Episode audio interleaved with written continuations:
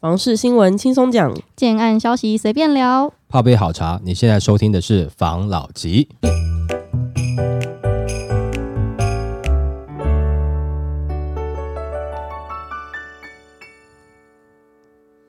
关心你的房事幸福，我是房老吉。我是大院子。我是小汤会。之前我们的听众啊，在敲碗，对于现在这个总统大选各个候选人，就是他们的这个住宅的方针跟政策，想要我们来分享一下。嗯那这次呢，我们就针对这个候选人的笔画顺序，好了，大家也不要说我们偏心，我们就照笔画顺序来跟大家分享一下。第一位是侯友谊，那他提出四大政策主张，结合已提出的租屋及居住改革措施，实现居住正义。第一个是公宅多元六措施，居住正义一百二十万户，社宅有诱因，开发有社宅，企业劳工宅，多元营法宅，工地地上全住宅。第二是育儿成家有宅住，二胎抽得到，青年能成家。第三是炒房一直稳房价，院级统筹住宅计划一直炒作，涨价归公，囤房课税税基合理，专款专用，住宅永续。第四是都更升级有保障，容积更合理，捷运有都更，防灾更安全。侯友谊就是针对以下四项：社会住宅、税制改革、囤房税、租金补贴跟个别证件来进行他的发表嘛。嗯哼，那我们来一个一个讲。社会住宅呢，他的想法是，他居住正义一百二十万户，嗯然后鼓励民间参与社会住宅的开发，嗯鼓励开发企业劳工宅、多元营法宅、公定地上权住宅、社宅采轮后置。在他的税制改革跟囤房税，他的想法是：第一是重新检讨不动产交易所得税，实践涨价归公；第二是检讨税制，房东租金收入分离课税。那在租金补贴方面呢，他的想法是青年育儿政策，二胎、三胎的租金补助。那在个别政策是都更升级以及青年贷款提升至一千两百万元。好了，那我们就先看一下，然后就是说，如果说他能够做到一百二十万户的话，就目前来看哦，就是他开的数字是比较高的啦，对不对？嗯哦，那如果一百二十万户的话，的确对于政府来讲，它就有一些在市场上面说话的实力的啦。哦，那会不会很难达成？有点难，但是这是个愿景嘛。那如果真的做得到的话，我觉得是会不错的啦。哦，当然你说那鼓励什么民间参与社会住宅开发啦，哈，那这个我觉得就是多鼓励嘛。那他现在的这个采这个轮候制哦，等于说就是你资格符合了以后哦，就是像领号码牌一样嘛，哦嗯，，先后顺序。对，就不是说之前抽签制了，那这样也相对是合理一点点啦。那在税制改革的部分哦，他把不动产交易有没有的所得税涨价归公的部分，这个到底能不能实施，是不是实践的出来？我觉得先挂一个问号了。但是如果真的做到的话，就感觉好像是回到很久以前，我小的时候在学，那可能三民主义还是什么忘记了，有提过这样的东西啊。但是这事实上好像感觉上是有那么一点点难以去实践了。但是这个细节到底是怎么样，我不清楚。不过这个如果能做到的话，那很多房子的涨幅都归归公的话，哈，那变成是炒作房子或者投资房子就没有任何的意义了，哦。但是我不知道它实际的细节是怎么样了，哈。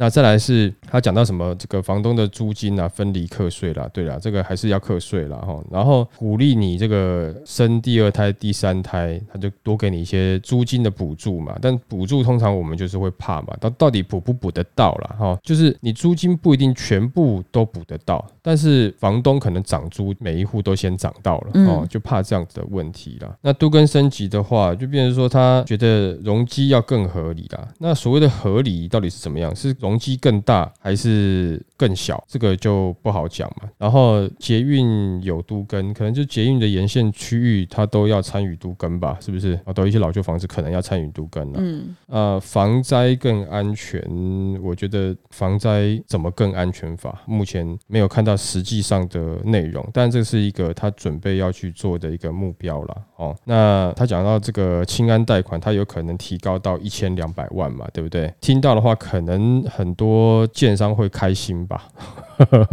终于提高一点点了嘛，嗯对不对？哈，那这样子的话，是不是更多房子就比较好卖了？有获利。哦，对不对？因为之前可能有一些就是卡在贷款嘛，贷款金额不足啦，所以可能在买房子的时候下手的时候形成一个阻力啦。但是现在就变成是助力了啦，对不对？哈，因为你的贷款金额调高了啦。不过对于我们一般人来讲，就会有可能有两种看法。一个看法是觉得说，诶，一千两百万这样子我更好贷，我更可以买房了，我觉得是得正。但有一部分人会觉得说，那我现在背的房贷更高了啊，我这个负债更多了啊，我想要的是房价变便宜啊，所以这会有一个两极的看法啦。OK，那那下一位是下一位是柯文哲，他提出政策是三多利、大力盖、大力改。大力补。第一点是大量新建社会住宅，了解在地需求，再将幼儿园、托老所或是照护中心等公益空间纳入社宅。第二点是单一房屋自住者采低利率零点六 percent，但持有房子越多的人税就要越高。若愿意将闲置空屋出租者，可以低利率课税，推动房东大赦，房东不怕被补税，才愿意诚实申报，释出更多的空屋。第三点是除了依照家户人数及收入给予不同的。租金补贴对于房客的所得税报税，租屋支出将从一般列举项目移至特别扣除额。第四点是支持实平制，反正同整来说，它针对社会住宅，它是鼓励民间参与社会住宅的开发。社宅的储量未达五趴以前，暂缓国有土地的标售。税制改革跟囤房税，他的想法是房东大赦，房东租金收入分离课税，单一房屋自住者采低税率零点六趴。那在租金补贴方面呢，它是依照家户人数以及收入给予不同的租金补贴，那个别证件呢，就是它的支持食品制的部分了。嗯，那鼓励民间参与，那我觉得就是鼓励嘛，对不对？但他又讲到一个未达五趴之前有没有暂缓国有土地的标售，这个的确是好的。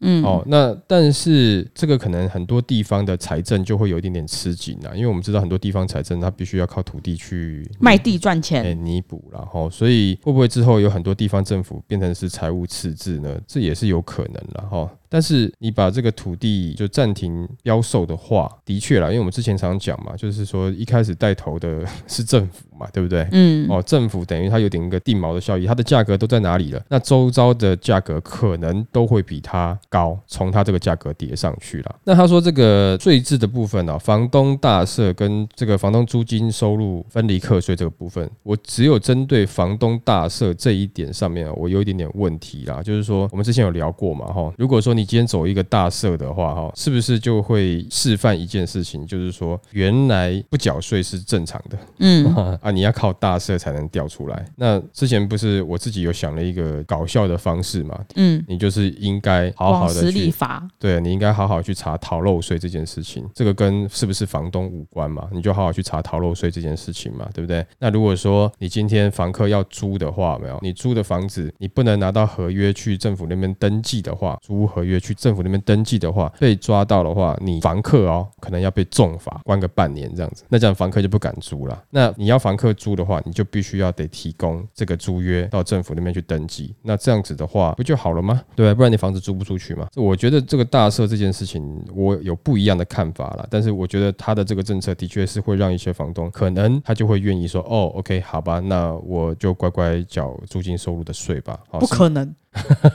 我是说，有些新地是比较老实的啊，这种有可能啦。可是他这样卖房子就不可以用自住的那个税率，哎，很多都会在意在这点上，就是这一点让人家很在意啊，就没有错。但是事实上，你在房租是不是有收入？是有收入的，哦，是没错，对不对？好，那调低这个自住者哈的税率，那我觉得这个是没有什么问题啦。那租金补贴，我觉得一样啦啊，就是补贴我其实都没有那么想看了，因为我觉得补贴这个精准度都不太够，对不对？那但房价会先涨。那他支持实平制，OK，好。那如果说实平制，那全部改制的话，我觉得支持实平制，你对于这个房子的平数的了解是有帮助的。但是它跟房价会不会下降哦，这个是完全不相关的事情。它只能说让你更清楚，你买到的实际的平数是多少，然后你一平是多少钱，然后你会发现你的价格涨很多。嗯，好，对不对？那因为没办法嘛，我们之前讲过嘛，房子基本上它卖你就是它的成本加上它的利润，就是他准备要卖你的钱嘛。嗯，对不对？你不管你是用哪一种。算法，他都会把它加上去。对，反正总价他要给你的就是那样子嘛，所以这个就只是一个算法上面的差别啦。下一位呢？那下一位是郭台铭，他主张鼓励民间企业大量盖社会住宅，应由政府编列预算，定出游戏规则，竞标。标，民间盖比较有效率，愿意开一家社会住宅公司做穷人的维他命。第一点是国有土地及市地重划，政府分配回来之后的土地不得转售，全部用来新建社会住宅用地。第二点是政府可以增加奖励容积，鼓励建商增新建社会住宅。第三点是政府因土地房屋所新增的税收，应全部用于新增社会住宅或租屋补助，不得用于其他用途。第四点是应改为四十岁以下只租不售，四十一岁以上没房且符合资格的民众，应该补助他有房子住，这才是居住正义。那针对这个郭台铭，他政见方针，他对于社会住宅方面，他是成立社会住宅公司，嗯而且鼓励民间参与社会住宅的开发。嗯那在税制改革、囤房税跟租金补贴的方面，他的想法是，因土地房屋所新增的税收，应该要全部用在新增社会住宅或是租屋补助，嗯不得用于其他的用途。就是他比较主张都是住宅这方面啦，就是没有什么个别的证件。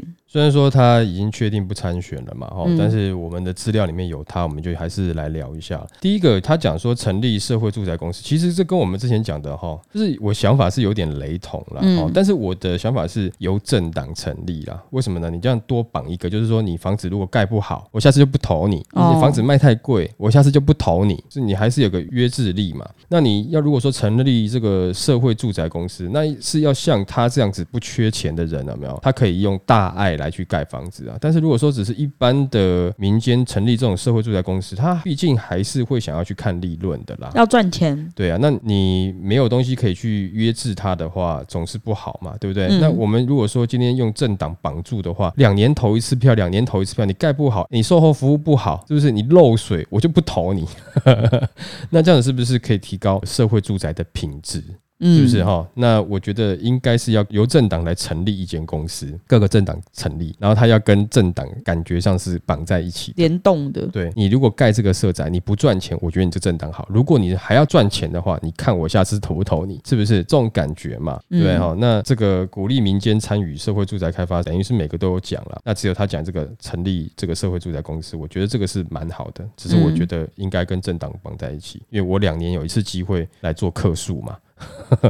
对不对哈？那再来是说，他说如果说所有的税收哈，应该是用在新增社会住宅啦哈，或租屋补助，不得用于其他的用途。这个的确是对于这个可能房市哦是会有一些帮助的啦。但是这些钱全部拿来这边，到底公不公平呢？因为如果说我们今天的税收是有机会去帮助一些其他的弱势族群的话，会不会更好？那但如果说只是拿来补助这个，可能就已经有工作在上班了，有手有脚，只是他买房子有一点点困难的人。比较好呢，还是帮助一些弱势，他可能真的遇到一些事情，或者说身心有一些障碍的人比较好呢？那这个就是见仁见智了啦，对不对？哈、嗯 o k 那下一位呢？最后一位是赖清德，他提出居住正义三大对策，希望能以四任总统十六年的时间来解决台湾社会中有租屋需求的居住问题。第一点是减少闲置房屋，以全国归户来计算囤房及空屋税。第二点是扩大清安住宅优惠贷款、社会住宅与租金补贴。第三点是在蔡英文总统的基础上，达成经办社会住宅二十五万户，包租代管二十五万，租金补贴五十万，达成协住租屋百万户的目标。那关于这个赖清德候选人提出来的证件，社会住宅方面呢是新办社会住宅二十五万户，包租代管二十五万。那在税制改革跟囤房税，他的期望是以全国归户来计算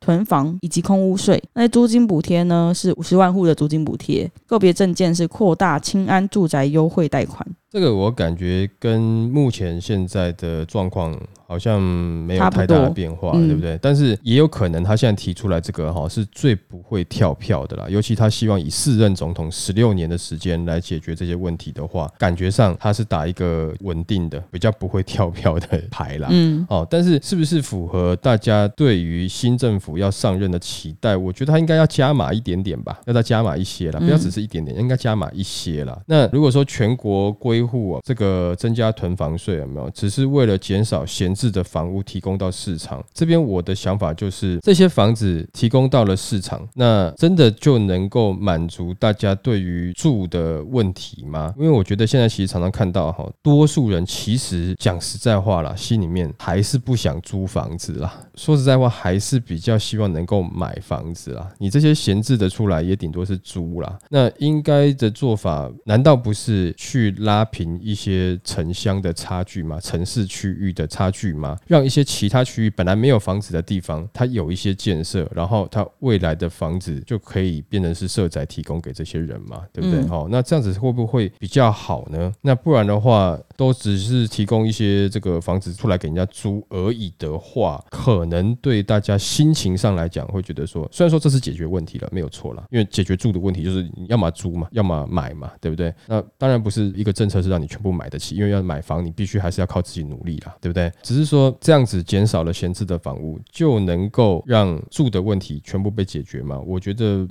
嗯，可能还要再加码一些啦。这样子看来，其实全部的哈，我个人呐，就是我当然是针对我自己个人呐，我我觉得郭台铭那个，因为跟我之前讲的很像，我蛮喜欢的啦。我们这个没有针对说你要投票投给谁哈，只是说他刚好讲的，诶，跟我之前有讲的一样。他想要创造他的理想乌托邦的感觉。对，但是他这个有点霸道总裁的做法嘛，对不对哈？那但是如果霸道总裁的做法受贿的是人民，也没有不好了，只要你不要变是这个集权专制的政府的话，我觉得就没有问题啦。但他现在也不选了，所以我今天讲这个也就不得罪任何人了。嗯，以上哈有三家一位啦，一位已经退选了，有三位的这个针对房市住的这个问题，他的解决的一些方针啦。那大家觉得怎么样？我们也想听听看你们的分享。OK，好吧。来下一则，不愿被房价绑架，新竹房贷超越全国平均。竹科工程师，您出走外县市扫货。国人新购置住宅平均贷款期数再创新高，今年第三季平均已达到三百零五期，约二十五点四年。新竹县更以三百二十三期超越全国平均。不少竹科新鲜人背负成家压力，不得不买房，只好忍痛坐上新青安贷款列车，却已有部分竹科人转而外溢。外县市购置房产，不愿被新竹地区的高房价绑架。那就有一名任职晶片设计大厂的工程师指出，不少如同他一样进入职场三到四年的同期同事都陆续买房，原因不外乎到了适婚年龄，有成家压力。但疫情期间，竹北房价暴增两到三倍，让不少的年轻人却步，转而看向周边的乡镇，如竹东、香山等地，甚至听闻有人干脆买在桃园青浦搭高铁通勤上班。那这一名工程师，他本身也背负了三十年的房贷，所购置的房产位于竹东的二重埔地区，但每月房贷本息摊还金额加上房屋保险，就要还款近五万元，生活压力非常的大。但若以四十年新青安房贷利率及分摊期数计算，每月还款金额至少可减少约一万元。那他指出，买房虽然不到一年，不过因当时成家在即，刚好又遇上去年的一波竹科恐慌抢房。潮就怕房价越推越高，无法等到四十年期的新青安房贷发车，只好忍痛每月负担更高的还款金额冲入房市。如今越来越多身边的同事则跟着新青安上车。那他说，现在的低总价的物件都被新青安炒起来了。另外一名工程师指出，现在竹科掀起护国神山买房团，不过却不是锁定新竹的物件，反而是到外县市扫货，搭上新青安政策，几乎都是学长拉学弟。一个接一个上车，尤其近来高铁嘉义站更成为护国神山买房团的重点锁定目标。三房以下小平数物件特别受青睐。那这一名工程师表示，因为新竹地区近一两年涨得太离谱，竹北房价已经比肩台北，但是无论从交通、公共建设、教育，几乎样样都落后。再加上并非新竹人人都负担得起高房价，使得不少竹科人都觉得新竹房市存在大泡沫，不如先在外县市置产安置，尤其。锁定各高铁站，把搭高铁通勤如同搭捷运通勤，外县市自产享低房价与生活品质，又不失交通便利性。那这个工程师也不会演的说，以目前新竹的房价不合理。他说，新竹既没生活机能，又没教育资源，连孩子读公立学校都要用抢的。那新竹房价纯粹是靠疫情期间竹科红利爆红，但如今科技业不景气，对于消费者角度来观察，恐怕很快行情也会消退。竹科这买房团，嗯，也不是就是什么稀奇的事，因为的确一直都听说学长拉学弟，这一直都知道嘛。对。然后买到外县市，这也是。行之有年。但是高铁嘉义站，我是真的第一次听说啦。嗯，看来沿着高铁沿线的这个区域，好像都可以去了解一下。对啦，但是他那边也是有一些议题嘛，哈、嗯那但是我们就先来讲一下这个工程师的想法了，哈，因为毕竟他说有些是两到三年或三到四年，他们就要买房，那也就是说你刚到竹科上班没有多久，你就准备要买房子喽。那所以你这个区域的房价怎么可能不上去？哦，对不对？他也许觉得这个房价价格很高，可能有泡沫的风险，但是说实在话，竹科它的工作需求的确还是很强劲。你说没有错，科技产业没有那么好，所以房价没有办法追高，但是它的平均收入的确是不低。不然的话，现在这个价格怎么买得下去？而且现在在买这些的房子的人嘛，不是像以前刚开始竹北刚刚有案子出来的时候，有一些是北客再来买哦。嗯对不对？现在有很多就是竹客自己在买哦，而且比例来讲，竹客的比例还占的蛮大的哦。所以也就是说，这个区域它就是有一个工作需求。那这个轻轨做好以后，到时候受益的会是谁呢？有可能是新竹周遭的这些城市哦，嗯，那就不会只是新竹市而已啊。好，那讲是讲受惠，是真的受惠吗？那在地人就会觉得说，哇，这个房价怎么高成这样？受惠是已经买房子的人。对不对？哈，那好，这现在就再提供另外一个点，大家来思考一下。哈，现在你觉得竹北的房价炒很高，那现在听说这个轻轨这件事情被载入了这个备忘录里面，要不要先去了解一下它轻轨的沿线到底在哪里？你要不要先买？因为第一个对于你上班方便，第二个如果真的这个成型了，是不是有可能之后周遭区域又会涨？那有的人会觉得说啊，可是讲那么多年了，或者说那个区域谁要啊？但是有些人去买了。嗯那过没有多久，他的这个生活技能如果真的发展起来，后面来的人啊，来园区工作的人啊，你真的必须要在那边租房子的时候，那那边的房价不又上去了吗？是不是？这就是这样子一直在轮回了。哦。所以有可能有一些外地的在地客就会觉得很生气，你这些园区人不要住来我们这边好不好？住来这边炒高我们的房价，嗯，对不？对？啊，但是园区的又希望能够多发展，不然的话，园区周遭的房价已经被炒那么高了，难道我们要叫，比如说园区的工程师的薪资不要那么高了，大家薪资开低一点点，那我们房价就不会高了。啊，或者说我们所有人的薪资都跟工程师一样高，那所有的房子我们大家也都能买了。我现在很期待，就是轻轨真的就是比较诚心一点，大家的那个讲法会变成什么？大家在抗议嘛，对房价飙的这么高，都是因为疫情的红利。对新竹交通烂，对城市发展烂，对，啊，东西又不好吃。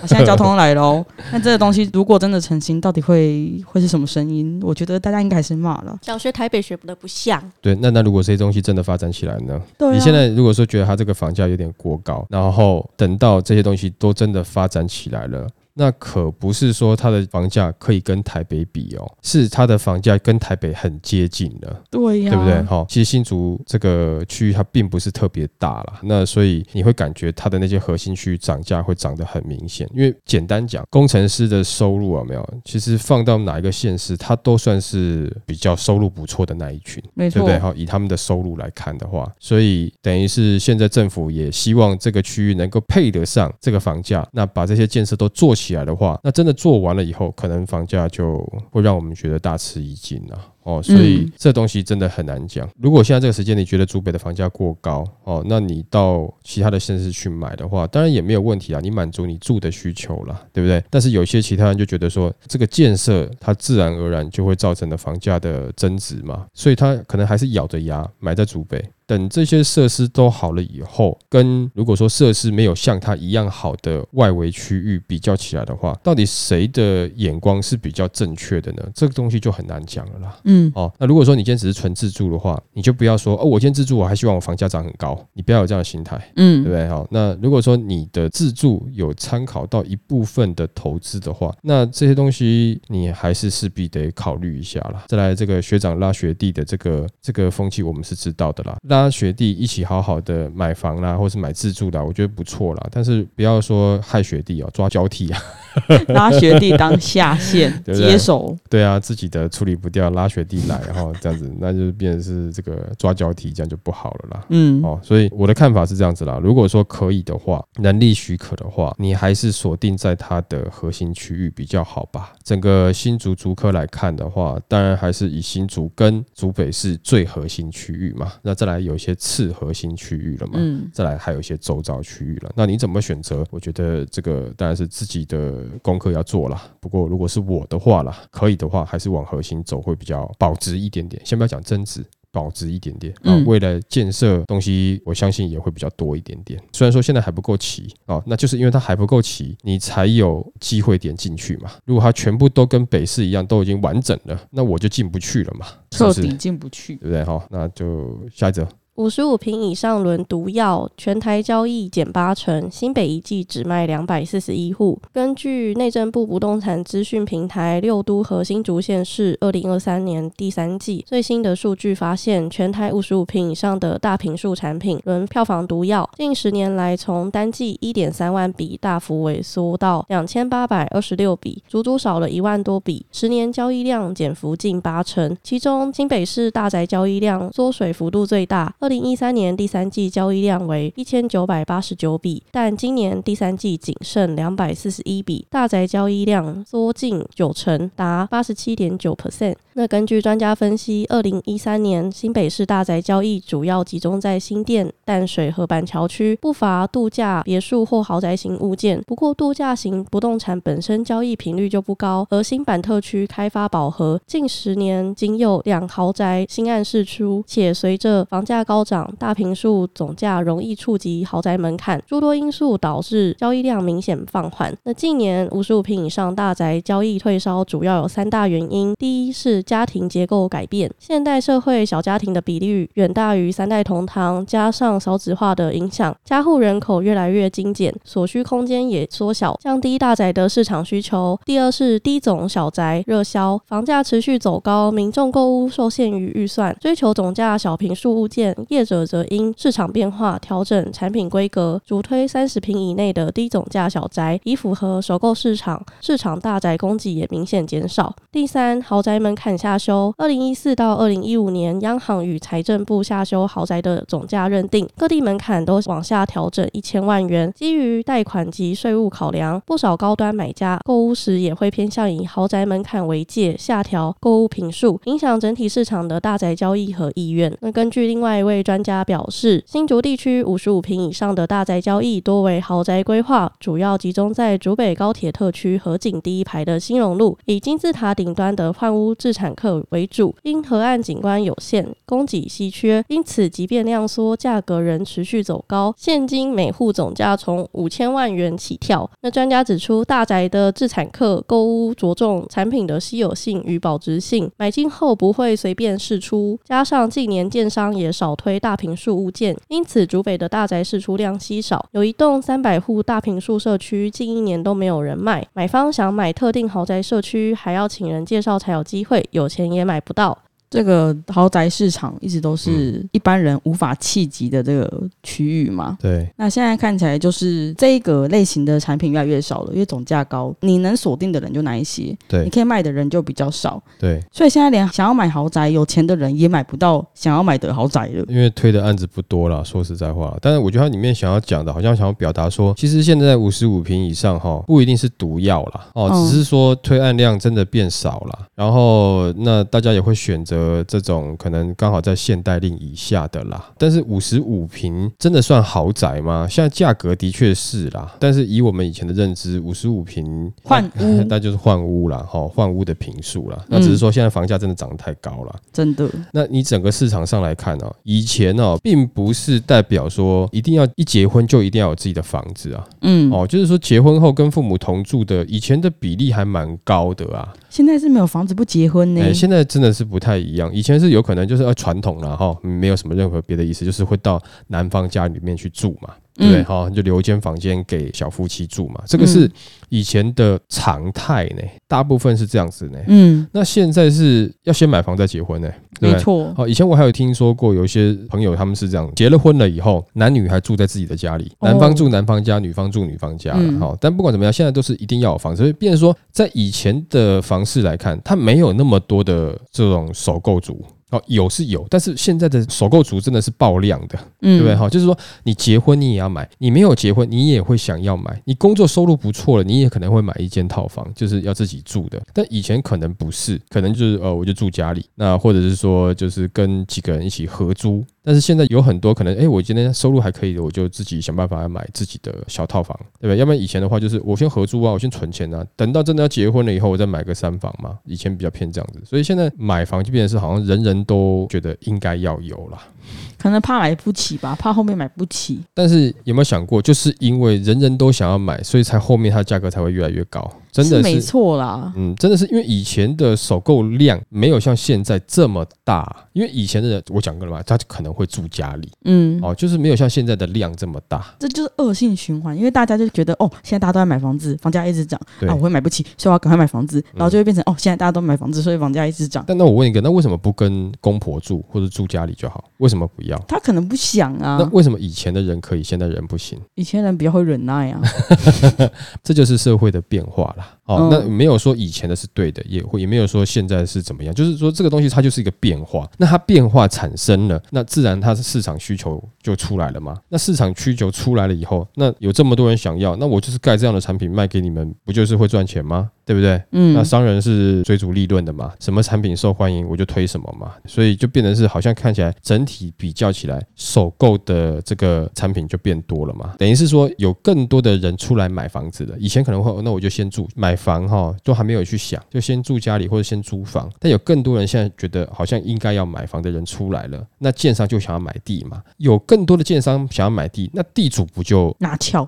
是不是？哦，你不要说地主了，政府也是卖贵贵的嘛，嗯所以从地价就开始上来了，然后再来是缺工，对缺工的部分是现在年轻人又不想要做这样子的工作嘛。虽然说我们之前有讲过，已经有很多的工地现在可能开这个六万、九万都还请不到师傅，哎，嗯，对不对？这薪资这么高，难道不会转嫁在房价上吗？一定会啊，没有人要做这个工作嘛，是不是？好，那这样子的话，那房价不就更推高了？从成本上面就推高了。那这样的。过程，那你还是急着要买，那不就变成是下一个案子，下一个地主，他觉得哎、诶房子都卖得很好，不错哦，那他价格不就又开高了吗？高着高着上去，那价格就一路上去了吗？是没错，可是如果你想要当那个就是制裁他们的人，就会变成最后最后 买不了的那个人。有可能啦，对啦，但是我意思说，它就会形成这样的循环嘛，对不对？嗯好，那你说以建商来讲，我现在推首购产品卖的又快，然后呢，我的问题又少。为什么你知道吗？就是我卖给你有钱，你看过多少豪宅了？我哪边弄不好或干嘛，你会挑剔我呢？嗯，你可能你也是有身份地位，我也得罪不起啊，嗯对不对？但是我今天盖这种小宅给年轻人的话，我大概盖一下你，你就糊弄诶糊弄就过去。你就觉得，嗯哦，原来是这样，哦，好，OK，你就买了。我的各方面整体来讲，我就稍微轻松一点点嘛。嗯那我又卖得快，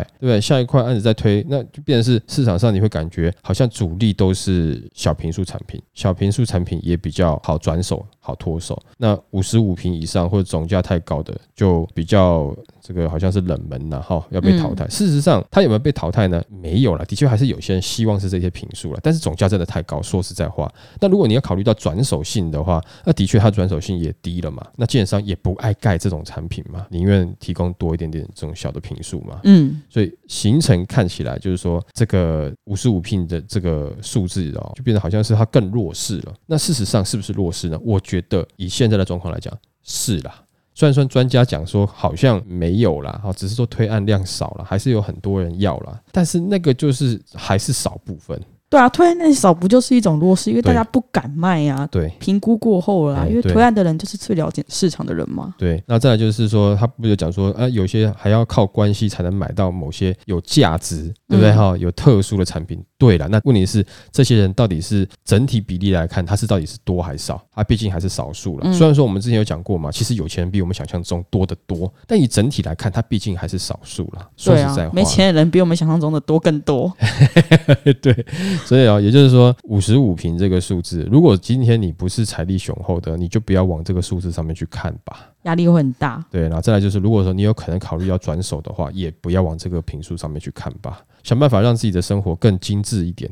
嗯，就用小一点点的空间嘛。断舍离，啊，对了，哦，你也只能这样子了。那不然的话，你可以往偏远一点的地方去，山顶的别墅，你可以住的舒服一点，但是你就必须得付出交通成本。那你也可以住核心一点点，那你就必须付出房价成本。你不可能什么成本都不想付出的，这是不可能的，这是没有办法的事情。嗯，那那现在所有人的生存成本是不是在增加？其实是啊。因为你要的也增加了。以前我小的时候，有些人在找工作，他就是一定是在家附近找。为什么？他先考虑住的问题。但是现在在找工作，可能他先考虑的是收入问题嘛？我想要赚多一点点嘛？还有兴趣，对啊。但是你去了那种地方，就赚多一点的地方，那它房价就更高啊，对不对？所以相对的这个一加一减的状况下，你感觉好像你也没有多赚多少。对了，有可能会是这样的状况了。那但这个就变成是选择问题的啦，嗯，对不对？好了，那我们今天就分享到这边喽。好。好，谢谢大家收听这一期的房老吉，